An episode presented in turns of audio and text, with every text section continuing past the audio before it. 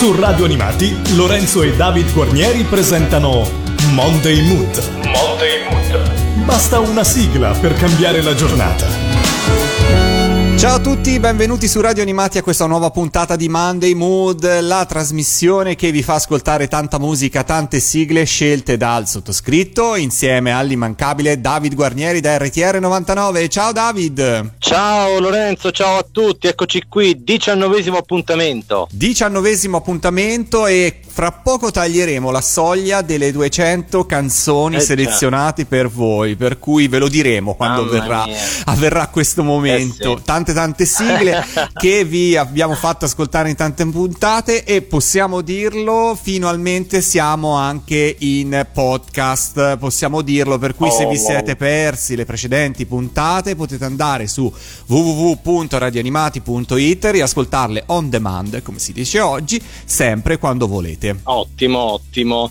Devo dire che ci fa piacere, insomma, che il programma stia avendo un, un buon risultato, insomma, un positivo riscontro e siamo contenti, insomma. Assolutamente, poi insomma ci chiedete sempre, eh, ci fate avere le, tra, le playlist delle puntate, che cosa avete messo, eh? Trovate tutto anche quello. Quindi, premesso Bravo. questo, possiamo partire con eh, la prima canzone di questa nuova puntata. Esatto, partiamo col batticuore. Partiamo con un batticuore. Esatto, eh sì, millenovecentosettantacinque, La lotteria di Capodanno, ancora si chiamava così, cambia eh, de, diciamo in un modo abbastanza netto e si lascia alle spalle una trasmissione leggendaria come Canzonissima, che appunto chiuse i battenti nella stagione settantaquattro settantacinque con la burrascosa finale del sei di gennaio millenovecentosettantacinque. Poi magari una volta parleremo anche di, di questa um, edizione nello specifico, l'edizione condotta da Raffaella Carrà con Cochi e Renato e Topo Gigio. Ma andiamo direttamente al settantacinque settantasei con una trasmissione intitolata Un colpo di fortuna, che eh, così nacque da un programma, da un quiz del giovedì sera della Rete due Rai intitolato Spacca quindici, trasmesso nell'inverno del settantacinque, condotto da Pippo Baudo, che è anche il conduttore di questo, di questo programma abbinato alla Lotteria Italia settantacinque settantasei, in cui il conduttore siciliano venne affiancato da una giovane e bella attrice, Paola Tedesco, che eh, debuttò anche in occasione come cantante e poi si dedicò anche successivamente alla commedia musicale con ottimo successo. Allora, il, un colpo di fortuna è un quiz, domande sulle città di provenienza eh, de, dei vari concorrenti, un, una sorta di appunto di Spacca quindici abbinato però a um, canzoni, balletti e ospiti d'onore che ci sono settimana dopo settimana. La sigla iniziale di questo Un colpo di fortuna appunto viene interpretata da Paola Tedesco, una canzone eh, scritta da Pippo Caruso, fedele amico e collaboratore di Pippo Baudo, con il testo di Bruno Lauzi. Tra l'altro Caruso e Lauzi firmano anche la sigla dell'apertura di Un colpo di fortuna, una canzone che ottiene un successo incredibile, che è La Tartaruga di Bruno Lauzi. Grandissimo successo, poi è stato anche sigla di una serie animata, però prevalentemente insomma nasce per questa trasmissione. Esatto, e batticuore, pur non entrando in classifica e non vendendo un gran numero di copie, mh, però eh, rimase molto nell'orecchio ed è ancora un, un video molto molto cliccato su YouTube, devo dire, con vari followers. Oggi si usa dire così, no? Sì, oggi siamo una giornata... un po' un metro di giudizio. Esatto, le nuove, le nuove classifiche. È vero, è una canzone molto allegra, molto divertente. Chissà se fosse stata sì. assegnata magari ad un interprete un po' più nazional popolare. Se... Eh, io penso di sì, cioè se l'avesse cantata magari una, una Carrà, una, Carrà, una, sì. una Goggi, esatto. Eh, secondo me sarebbe andata meglio. Noi ce l'ascoltiamo nella sua versione originale qua su Radio Animati. Amore, stamattina ti ho svegliato ed ero innamorata più che mai. Mi sono accorta che eri un po' arrabbiato, come da troppo tempo ti succede ormai. Ai, ai. A volte sembri un salice piangente quando ti porto a letto il tuo caffè. Mi rendi una carezza indifferente, non c'è più amore in tutti i gesti che tu fai, con me non ridi mai. Un po' di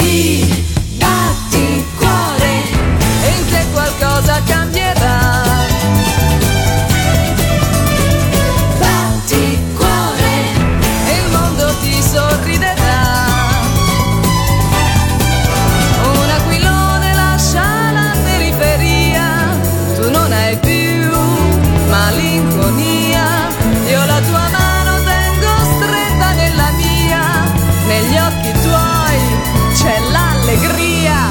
Un po' di batti cuore, ci sono io vicino a te.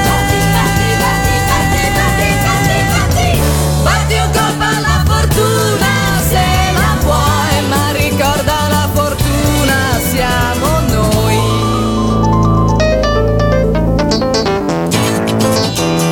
Un po' di batti cuore e in te qualcosa cambierà.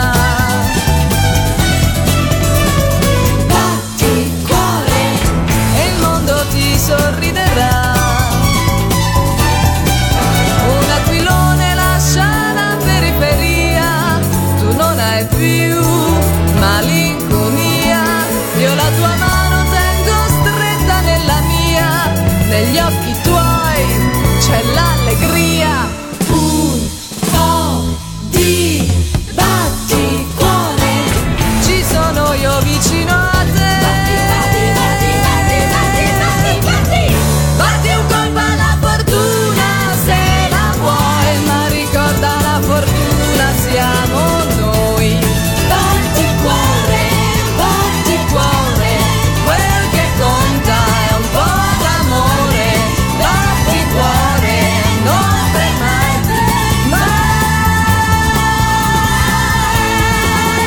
Paola Tedesco su Radio Animati con il suo Batti Cuore. Continuiamo a parlare di musica, continuiamo a parlare di televisione, passiamo però alla domenica e ovviamente la domenica eh, la Domenica In soprattutto. L'edizione che porta Domenica In al nuovo decennio fra il millenovecentonovanta ed il millenovecentonovantuno vede al timone un gruppo di conduttori che per l'ultima volta sono sotto la guida di Gianni Boncompagni prima del suo passaggio in Fininvest per creare Non è la Rai. Faranno parte del cast di questa edizione di Domenica In Gigi Sabani, Simona Tagli, Ricchi e Poveri, Mario Marenco, Brigitta Boccoli, Carmen Russo e le compilation.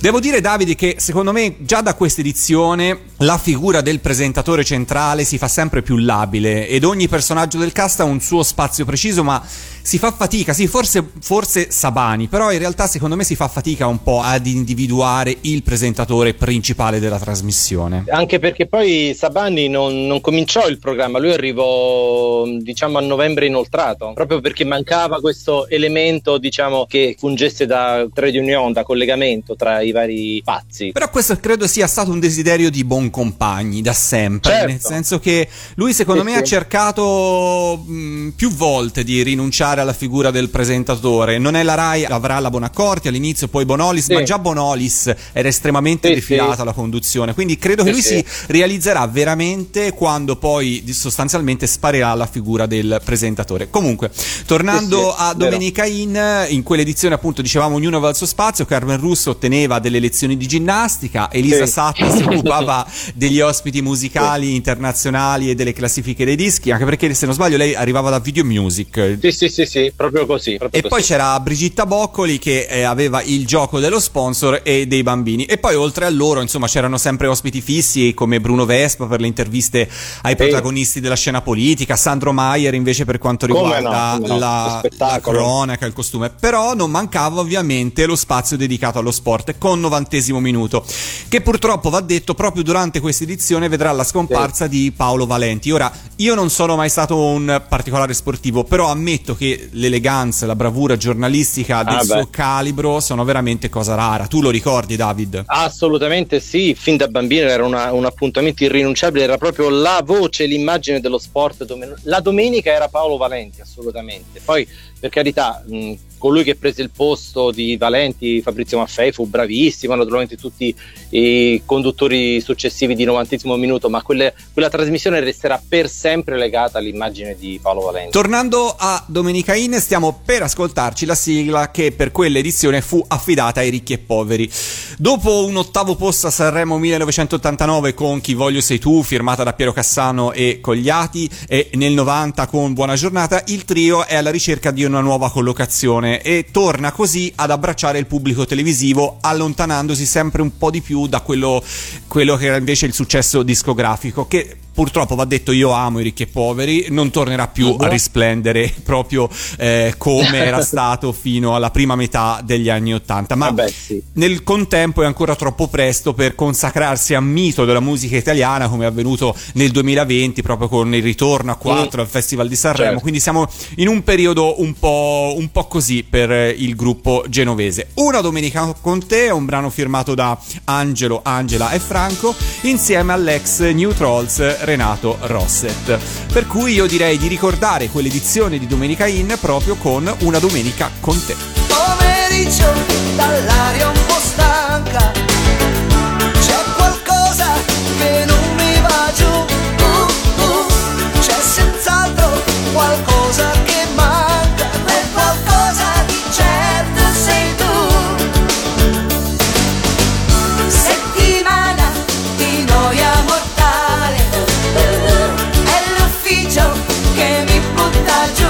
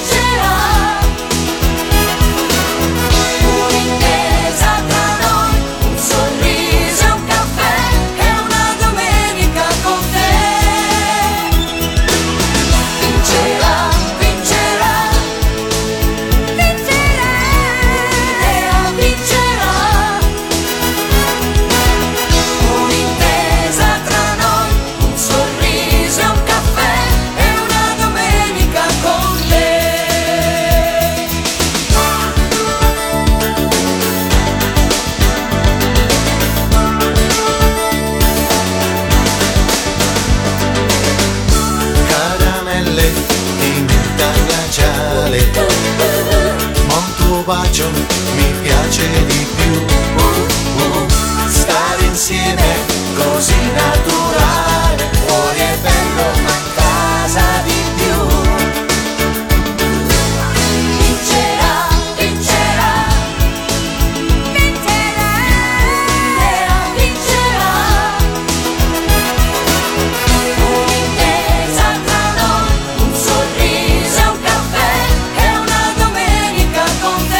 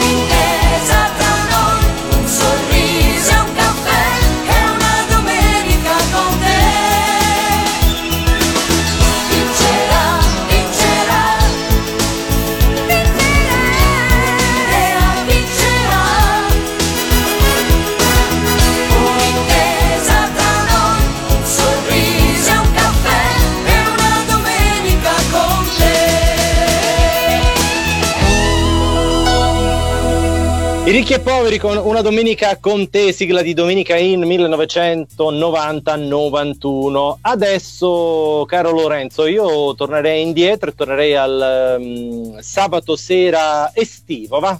Visto che siamo in inverno, vi parlo di estate questa volta, in due casi almeno, sì sì. E la trasmissione è Sotto le Stelle. Ne abbiamo già parlato, credo, soltanto dell'edizione ottantacinque con Eleonora Brigliadori. In questo caso torniamo indietro di un anno e a um, parlare e a condurre, a animare questa trasmissione fu un'altra bella attrice molto molto importante in quegli anni, lo è ancora, famosissima, ma in quel periodo davvero era una delle reginette del grande schermo. Parliamo di Eleonora Giorgi. La regia dello spettacolo è di Adolfo Lippi. Ad affiancare Eleonora Giorgi un, un terzetto abbastanza curioso, ossia i fratelli Righeira, anche se poi fratelli non, non sono erano. affatto no.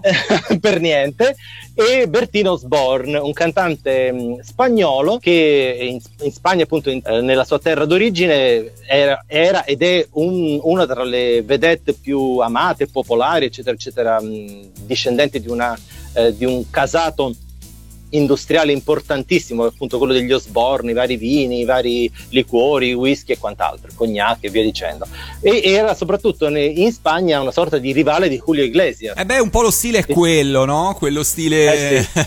Mi viene in mente anche il Puma, siamo tutti lì un po', esatto, in esatto. quella zona Julio Iglesias e, e dintorni, direi. Esatto, esatto, questo piaccione da esportazione, ecco, diciamo così. E Bertín Osborne, tra l'altro, gli amanti di Sanremo lo ricorderanno senz'altro, partecipò con un buon successo a Sanremo ottantatré cantando Eterna Malattia. Appunto nell'ottantaquattro si prestò anche eh, così in veste di conduttore, di cantante, in questa quarta edizione di Sotto le Stelle, eh, dove peraltro eh, parteciparono anche Michele Placido inter- che interpretò delle parodie di film famosi proprio insieme ad Eleonora Giorgi, e poi la, la, la signora della comicità italiana Franca Valeri. E la trasmissione, come al solito, ottiene un ottimo risultato, va in onda per dodici fortunate settimane con un ascolto notevolissimo, e a cantare le, le sigle furono appunto i Righeira, che aprirono ogni settimana l'appuntamento del sabato di Rai uno con Ehi Mama, e la trasmissione veniva chiusa settimana dopo settimana proprio da Bertín Osborne con una canzone molto romantica, tanto per cambiare, intitolata Notte d'estate, firmata da Luigi Albertelli e da Enzo Malepasso, insomma un po' il team di Fiordaliso, per intenderci. Erano, no? Gli stessi che avevano firmato il brano di Sanremo, se non sbaglio. Bravissimo, certo. E insomma anche questa canzone piace più che altro come sigla mh, televisiva, ma non ottiene un grandissimo successo in Hit Parade, e quindi se l'aveste casomai dimenticata ci pensiamo noi a farvela riascoltare. Dai, soffia forte più che puoi sopra il fuoco che c'è in noi, chiudi gli occhi e abbandonati un po' finché si può, finché si può, passa in fretta una notte d'estate, come schiuma di birra va giù, tra una coca col rum e un accordo di blues, sulla faccia che ancora di sole calda, fammi posare le mie labbra, lascia che sia la tua voglia contro la mia.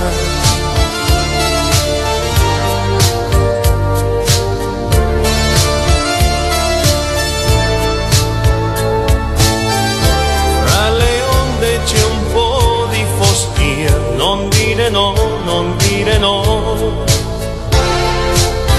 passa in fretta una notte d'estate, in agguato già l'alba ci spia, fai vedere chi sei, donna amica tu sei, gioco tutto coi dadi quel che mi resta, mentre il tuo nome mi picchia in dolce follia di una notte d'estate.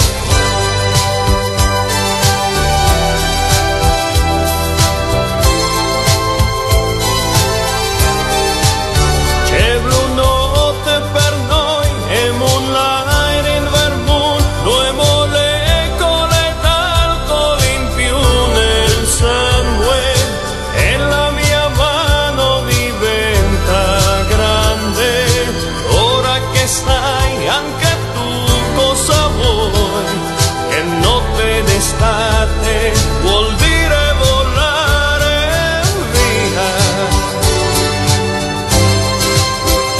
con me, io e te, con me,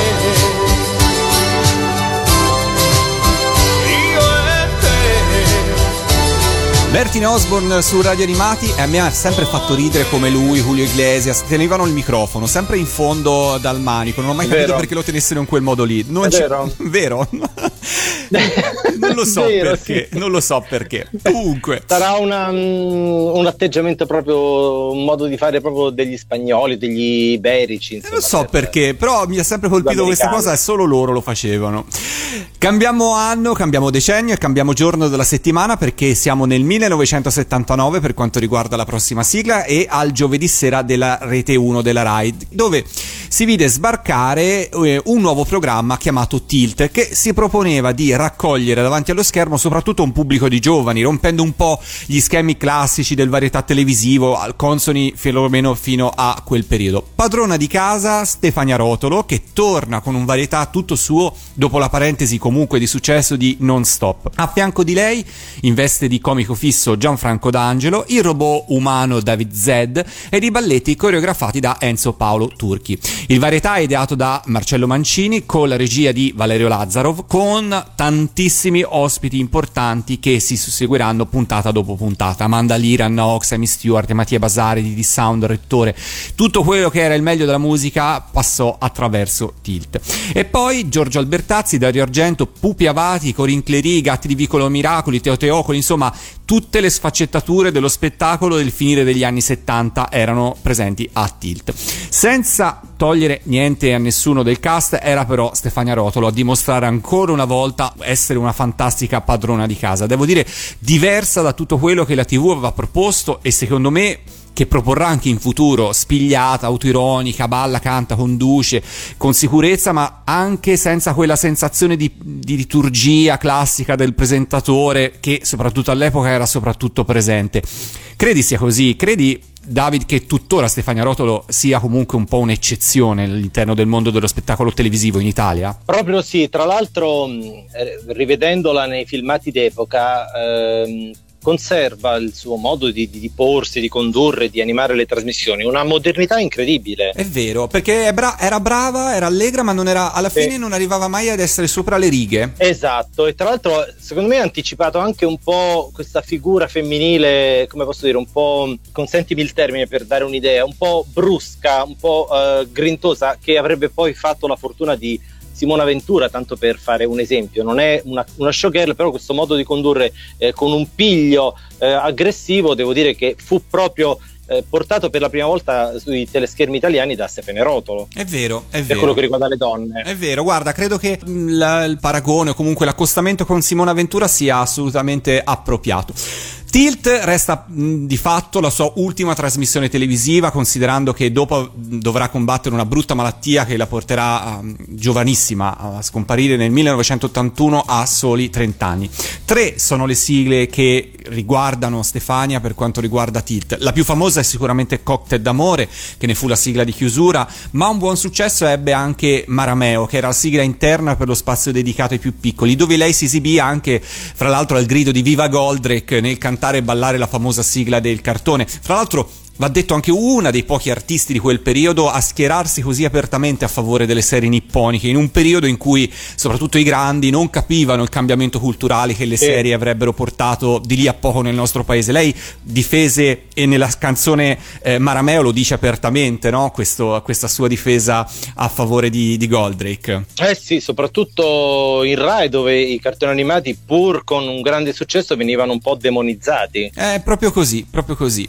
La sigla però che ci ascolteremo è quella di chiusura, si intitola Discotique e sposa in pieno le sonorità disco di quel periodo, firmata da Marcello Mancini in quanto autore del programma, ma soprattutto da Cristiano Malgioglio e Celso Valli, dietro il nickname di Sandon. Ora, Valli è un nome di primo ordine della musica italiana, soprattutto degli anni Ottanta. Lui si devono gli arrangiamenti di Self Control di Raff, di Ti sento dei Mattia Bazar, ma collaborerà con i più grandi della musica italiana, da Baglioni a Ramazzotti, Vasco Rossi, Patti Pravo, Iannacci, Mia Martini e tantissimi altri. Per cui accendiamo virtualmente una disco ball, ricordiamoci della grande Stefania Rotolo con Disco Tic.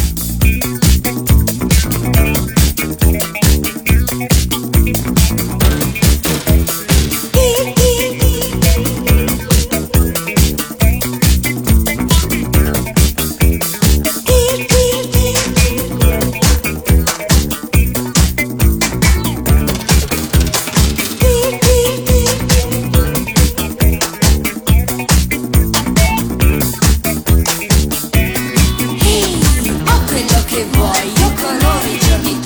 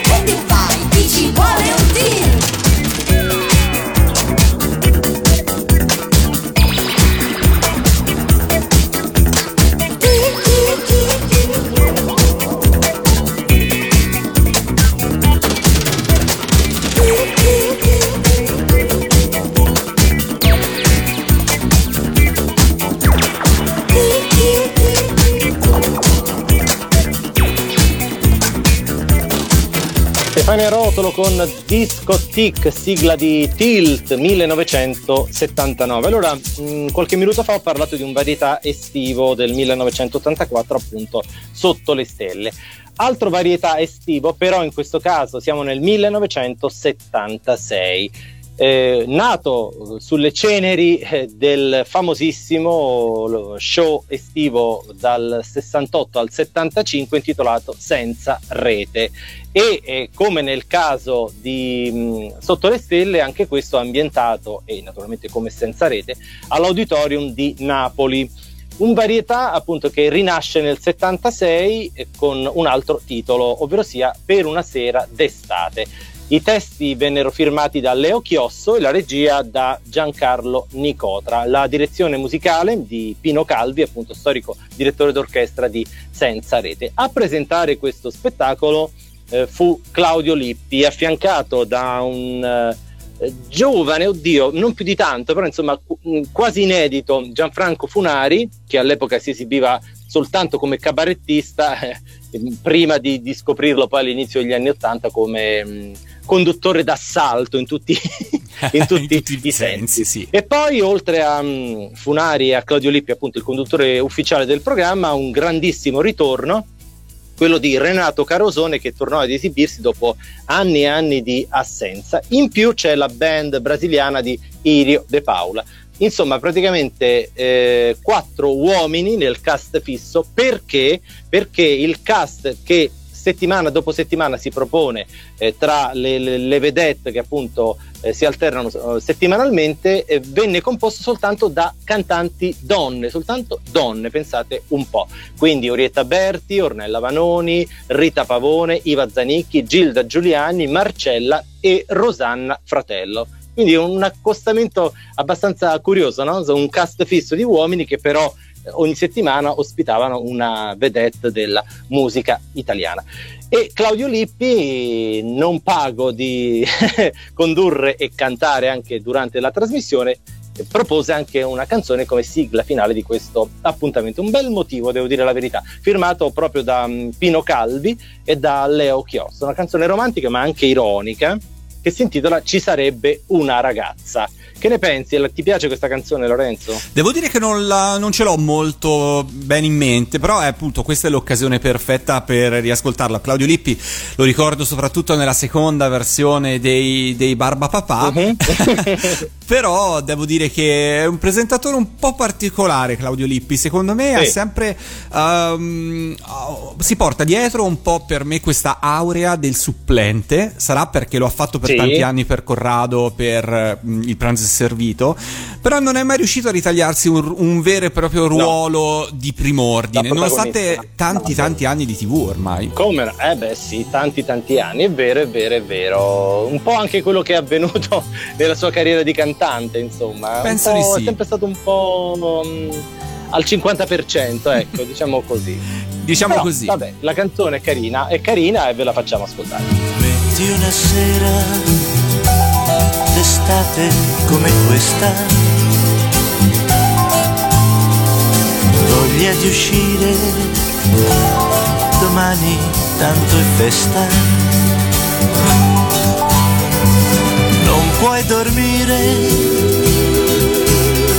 che fai, che fai, ci sarebbe una ragazza, sorrisi come luna, capelli come vento, leggeri come pensieri, sarebbe un momento perfetto, però come non detto,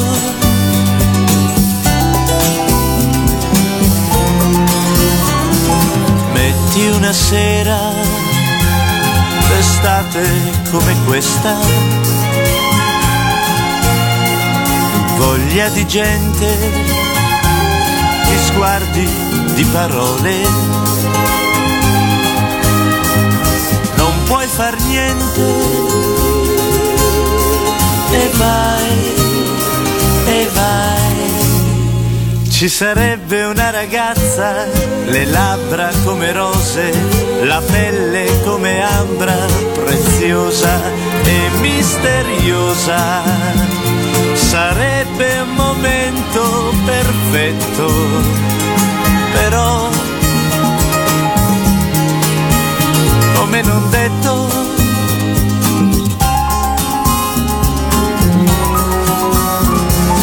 Metti una sera d'estate come questa,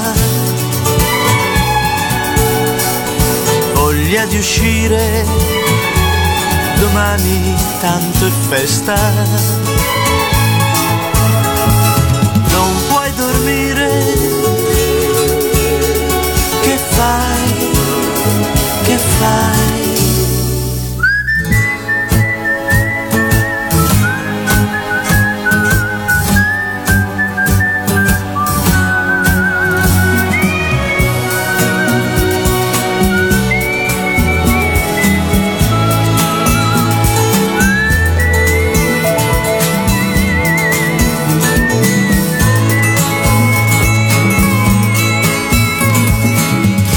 Monday Mood, Radio Animati con Lorenzo e David. Proseguiamo con la nostra musica, con i nostri brani. Il prossimo, beh, abbiamo già raccontato un po' di puntate fa cosa fosse il D S E, ovvero il Dipartimento Scuola Educazione, e parlammo della trasmissione della Giostra dei Campanelli. Stavolta voglio parlarvi invece di un programma andato in onda nel millenovecentottantuno per sette settimane, il giovedì all'ora di pranzo sul secondo canale della Rai, ed intitolato Un pittore suggerisce, sempre all'interno del Dipartimento Scuola Educazione.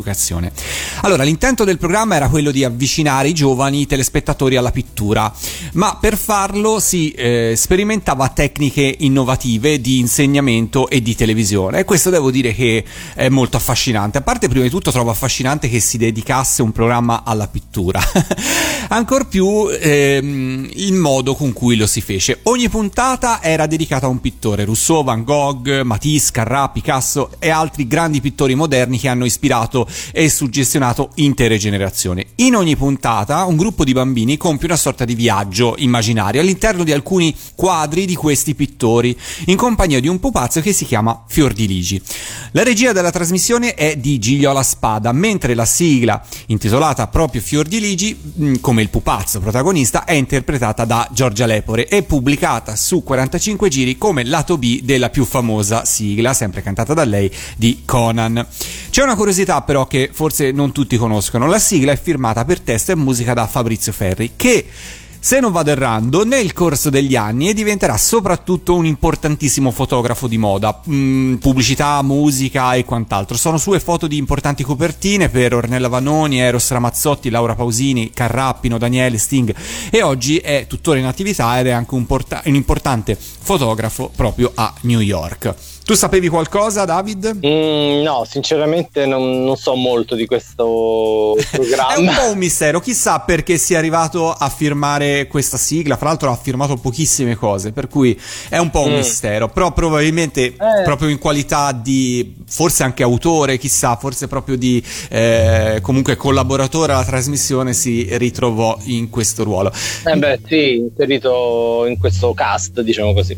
Non è fra le sigle più famose di Giorgio Lepore, però noi ce l'ascoltiamo qua su Monday Mood. Canto, noto il profumo di fiori, scrivo, immaginando momenti migliori, sogno la notte, paesaggi di mille colori, sento il giorno, richiami di tutti gli amori. Guitarra suonerà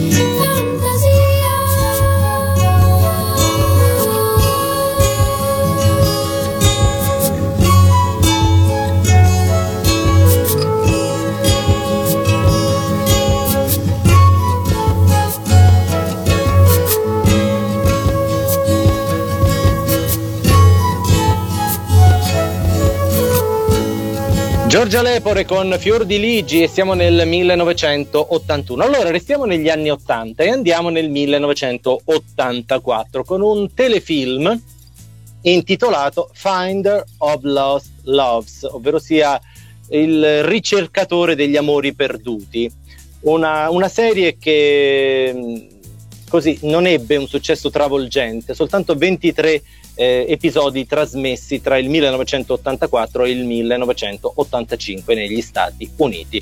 La serie parla di, un, um, di una sorta di investigatore privato specializzato nel, così, nel ricongiungere i, i vari clienti con le persone amate, soprattutto coppie sull'orlo del, della separazione o addirittura del divorzio. E Carey Maxwell, questo è il Eh, nome del protagonista, mh, si avvale di un computer che, che, che ha in, all'interno un particolare software in grado di rintracciare e far riunire persone eh, che si sono poi eh, perse di vista, una sorta di carramba ante litteram, ecco, diciamo così.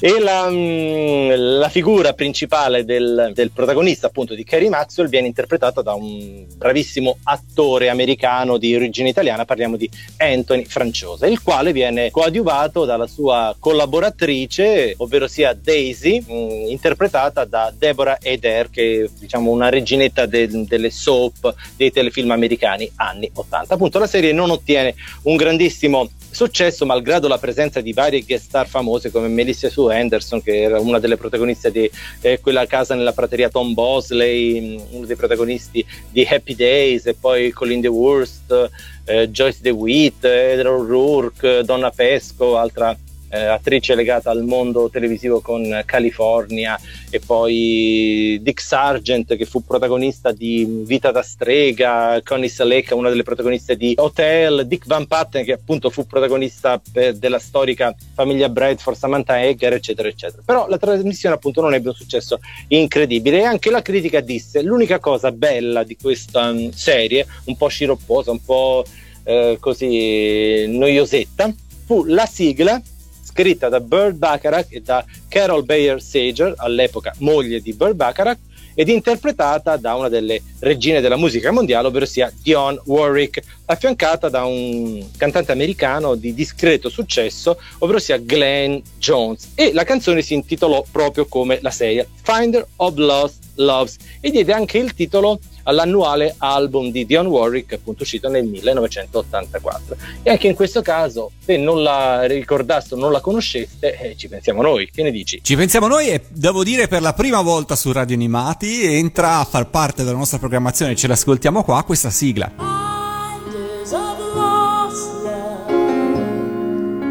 It's never too late to find love.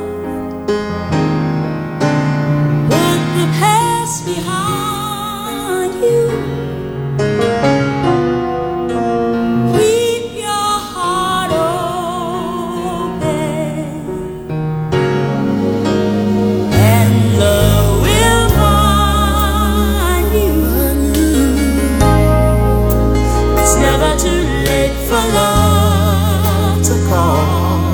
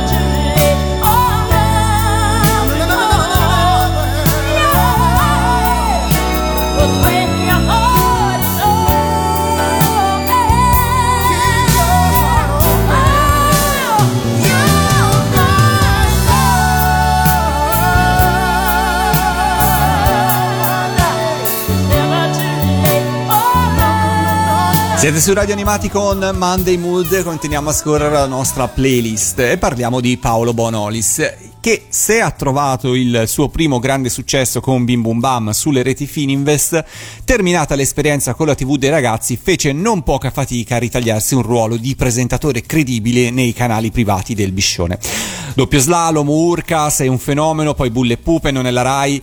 Credo che per lui in quel periodo ci fosse un problema molto simile a quello che ebbe Fiorello: i format televisivi non erano plasmati sul presentatore e invece che valorizzarlo lo appiattivano. Sono d'accordo, è vero. Prima di arrivare arrivare al grande successo popolare, Bonolis eh, così eh, dovette un po' ricercare la trasmissione adatta proprio per manifestare tutta la sua personalità, la sua grinta, insomma. E fu la Rai ad aiutarlo, perché lui nel millenovecentonovantaquattro passò sulla Rai con un drastico cambiamento di passo e grazie a trasmissioni come Cervelloni e Beato tra le donne riuscirà finalmente a ritagliarsi un posto di primo piano.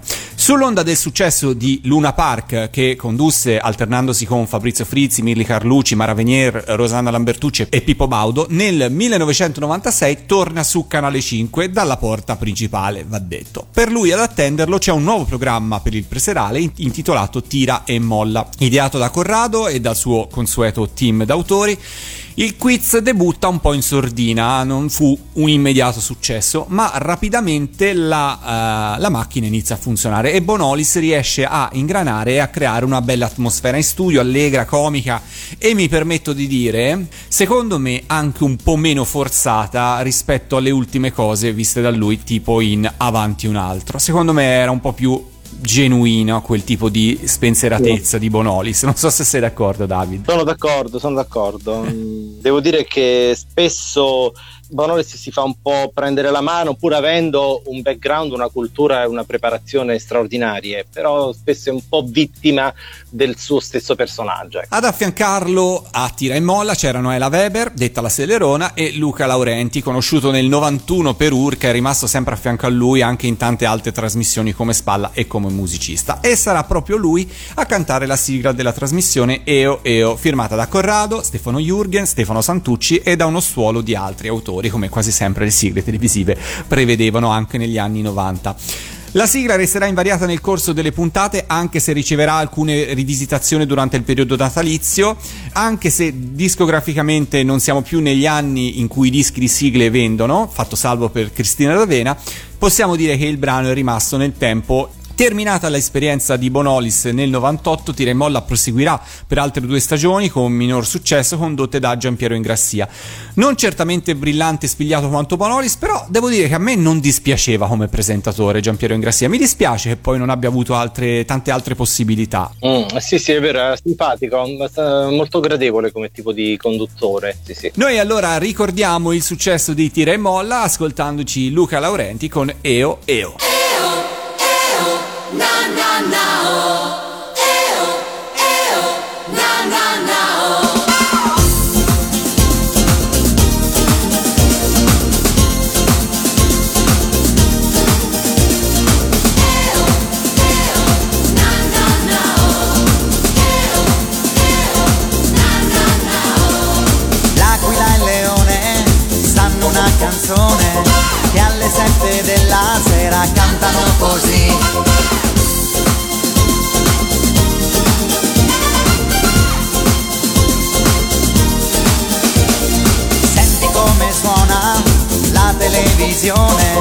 Senti come cantano contenti sui metro.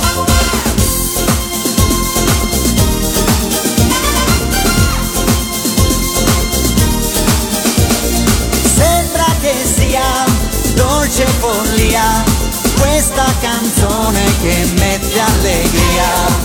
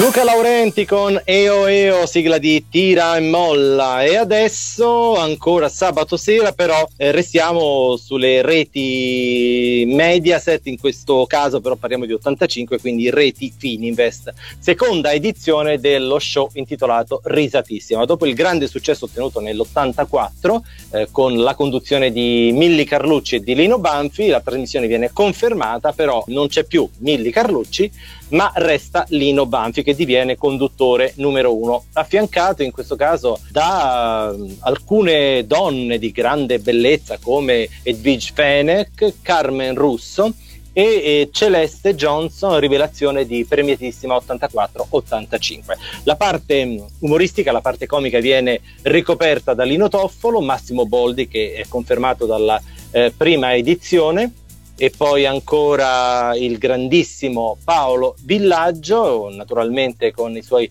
personaggi straordinari, e Alfredo Papa, che eh, così si occupa di alcune imitazioni, soprattutto dando la voce al pupazzo Sandrino, partner degli sketch di Lino Toffolo. E poi c'è una vedette musicale. Nella prima edizione, ne abbiamo già parlato, questo ruolo venne ricoperto da Ornella Vanoni, nella seconda da Loredana Bertè, che a differenza della Vanoni interagisce un pochino di più con il resto del cast e soprattutto è protagonista di alcuni video eh, diretti, come tutta la trasmissione, da Davide Rampello, davvero splendidi. Infatti eh, così per gli amanti di YouTube vi invito a cercare queste mh, varie esibizioni di Risatissimo ottantacinque di Loredana Bertè, davvero belli, insomma video di grandissimo livello. Infatti anche lei fu molto contenta di partecipare a questo programma, soprattutto per la realizzazione di questi clip. La sigla finale viene affidata proprio a Loredana Bertè, che ripropone un pezzo lanciato nell'ottantaquattro all'interno del suo album intitolato Savoir Faire, e parliamo di Petala, una canzone di un cantautore brasiliano molto amato da, dalla Bertè, soprattutto in quel periodo, e parliamo di Djavan, che propone un Brasile completamente diverso rispetto a, così, al samba, alla bossa nova, ai ritmi Eh, alla Sergio Mendes di gran moda tra gli anni sessanta e gli anni settanta. Questo è un Brasile completamente diverso, vicino più che a una sottoforma di, appunto, di, di, di bossa o di, di samba, più vicino al rock addirittura. E eh, appunto nel, nell'ottantaquattro la, la Bertè incide un album intitolato Savoir Faire, come vi dicevo, in cui include una canzone intitolata Petala, che è appunto un brano di Djavan del millenovecentottantadue tratto dal suo album Loose, album che conteneva anche Sina, che poi venne interpretata proprio dalla Bertè con successo nell'ottantatré, intitolata Jazz. E questa Petala è una bellissima canzone che viene tradotta nella nostra lingua da Ivano Fossati, all'epoca produttore di Loredana Bertè. E la, la, la sigla, Eh, anche in questo caso riprese in modo magnifico da Davide Rampello, particolarmente sexy, con una Bertè in sottoveste bianca, molto sensuale. Non si sa perché dopo tre puntate viene cassata, non c'è più come sigla, a, a favore della sigla iniziale del, del programma, che è questa fantomatica, diciamo così, I'm a Lover, cantata da Andrea, che viene appunto proposta eh, come sigla iniziale ma anche come sigla finale. Quindi non si sa perché la, questa bella canzone di Loredana Bertè resta sigla soltanto per tre settimane. Mm, sarà successo qualcosa? Avrà discusso con qualcuno la signora Bertè? Mm, no, non so. Non so, non so. Beh, pensando al caratterino forte che ha sempre avuto, non, posso aprirsi tante ipotesi in merito, però resta, come l'hai detto tu, una bellissima canzone, al di là di essere sì, stata molto. Anche sigla se per poco bellissima. Tempo, per cui ce l'ascoltiamo qua su Radio Animati, Loredana Bertè. Forse l'amore è luce,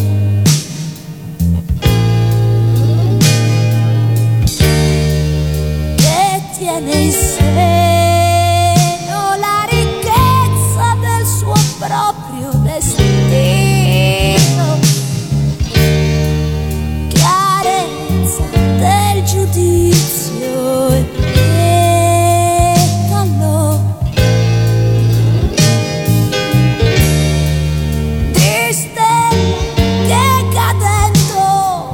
Ci lascia guardare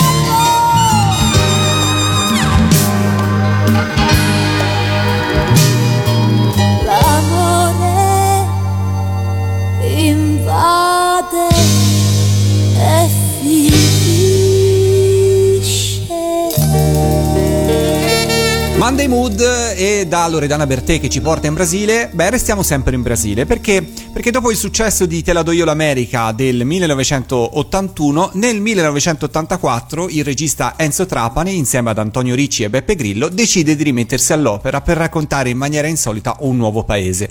Inizialmente si pensa al Giappone, ma insorgono problemi burocratici nell'organizzazione e si decide quindi di spostarsi in Brasile. Sei puntate come un lungo diario di viaggio sul Brasile, quello vero, quello inventato, quello naturale, quello costruito a misura di turista, quello allegro e quello drammatico. Il regista giustamente afferma che con quella trasmissione si sta nuovamente sperimentando un nuovo modo di fare televisione, diverso soprattutto all'epoca rispetto a quanto si vedeva comunemente nei palinsesti. Assolutamente sì, mi piacque tantissimo all'epoca, anche rivedendolo poi in replica devo dire che, proprio se posso dire la verità, lo preferisco a Te lo do io l'America. Perché cosa aveva in più secondo te? Non lo so, um, non lo so, era anche forse una sorta di, um, di umorismo maggiormente graffiante di, di Grillo, e si prestava, non lo so, con maggiore genuinità anche a um, irridere il, il modo di comportarsi dei, dei brasiliani, non lo so, boh, mh, mi sembra più divertente, anche rivederlo appunto in replica mi è piaciuto di più.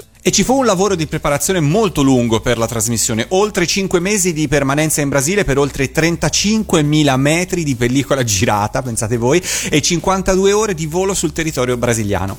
Ovviamente nel programma non mancano gli ospiti e gli, e gli artisti brasiliani, fra cui il famoso cantante Jair Rodriguez e insieme a suo figlio detto Gerzinho, che insieme interpretano la sigla di chiusura intitolata Io e te, scritta per loro da due italiani però, perché è scritta da Renato Pareti e da Sergio Menegale, e presentata in anteprima al Festival di Sanremo, giusto? Giustissimo, sì sì sì, la sentii proprio lì la prima volta. Il dialogo fra padre e figlio nella canzone e la simpatia del piccolo brasiliano fa sì che nello stesso anno Gerzinho prenda poi parte anche a diverse puntate di Fantastico Bis insieme a Rockefeller ed arrivi a pubblicare un trentatré giri intitolato La casa dei giocattoli, nato dall'idea di un altro grande, di un'altra grande firma della musica brasiliana, ovvero Toquinho.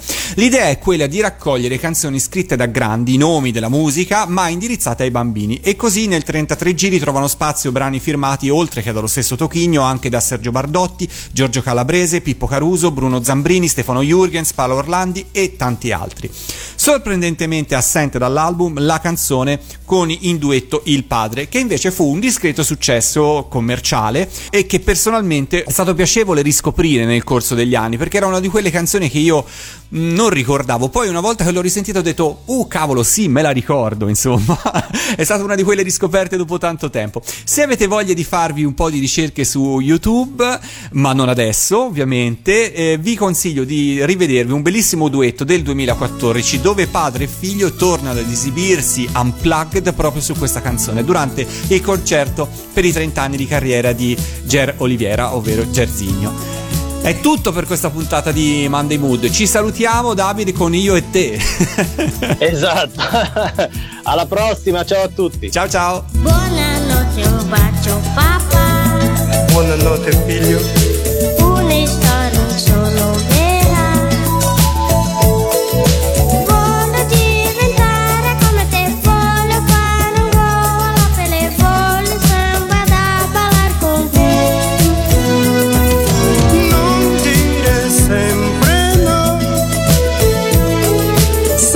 storia solo vero,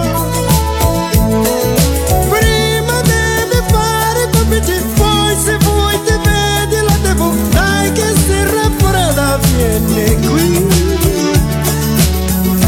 quando ridi sei come me, io e te, due gocce di pioggia, io e te, grandaglie di spiaggia, yeah.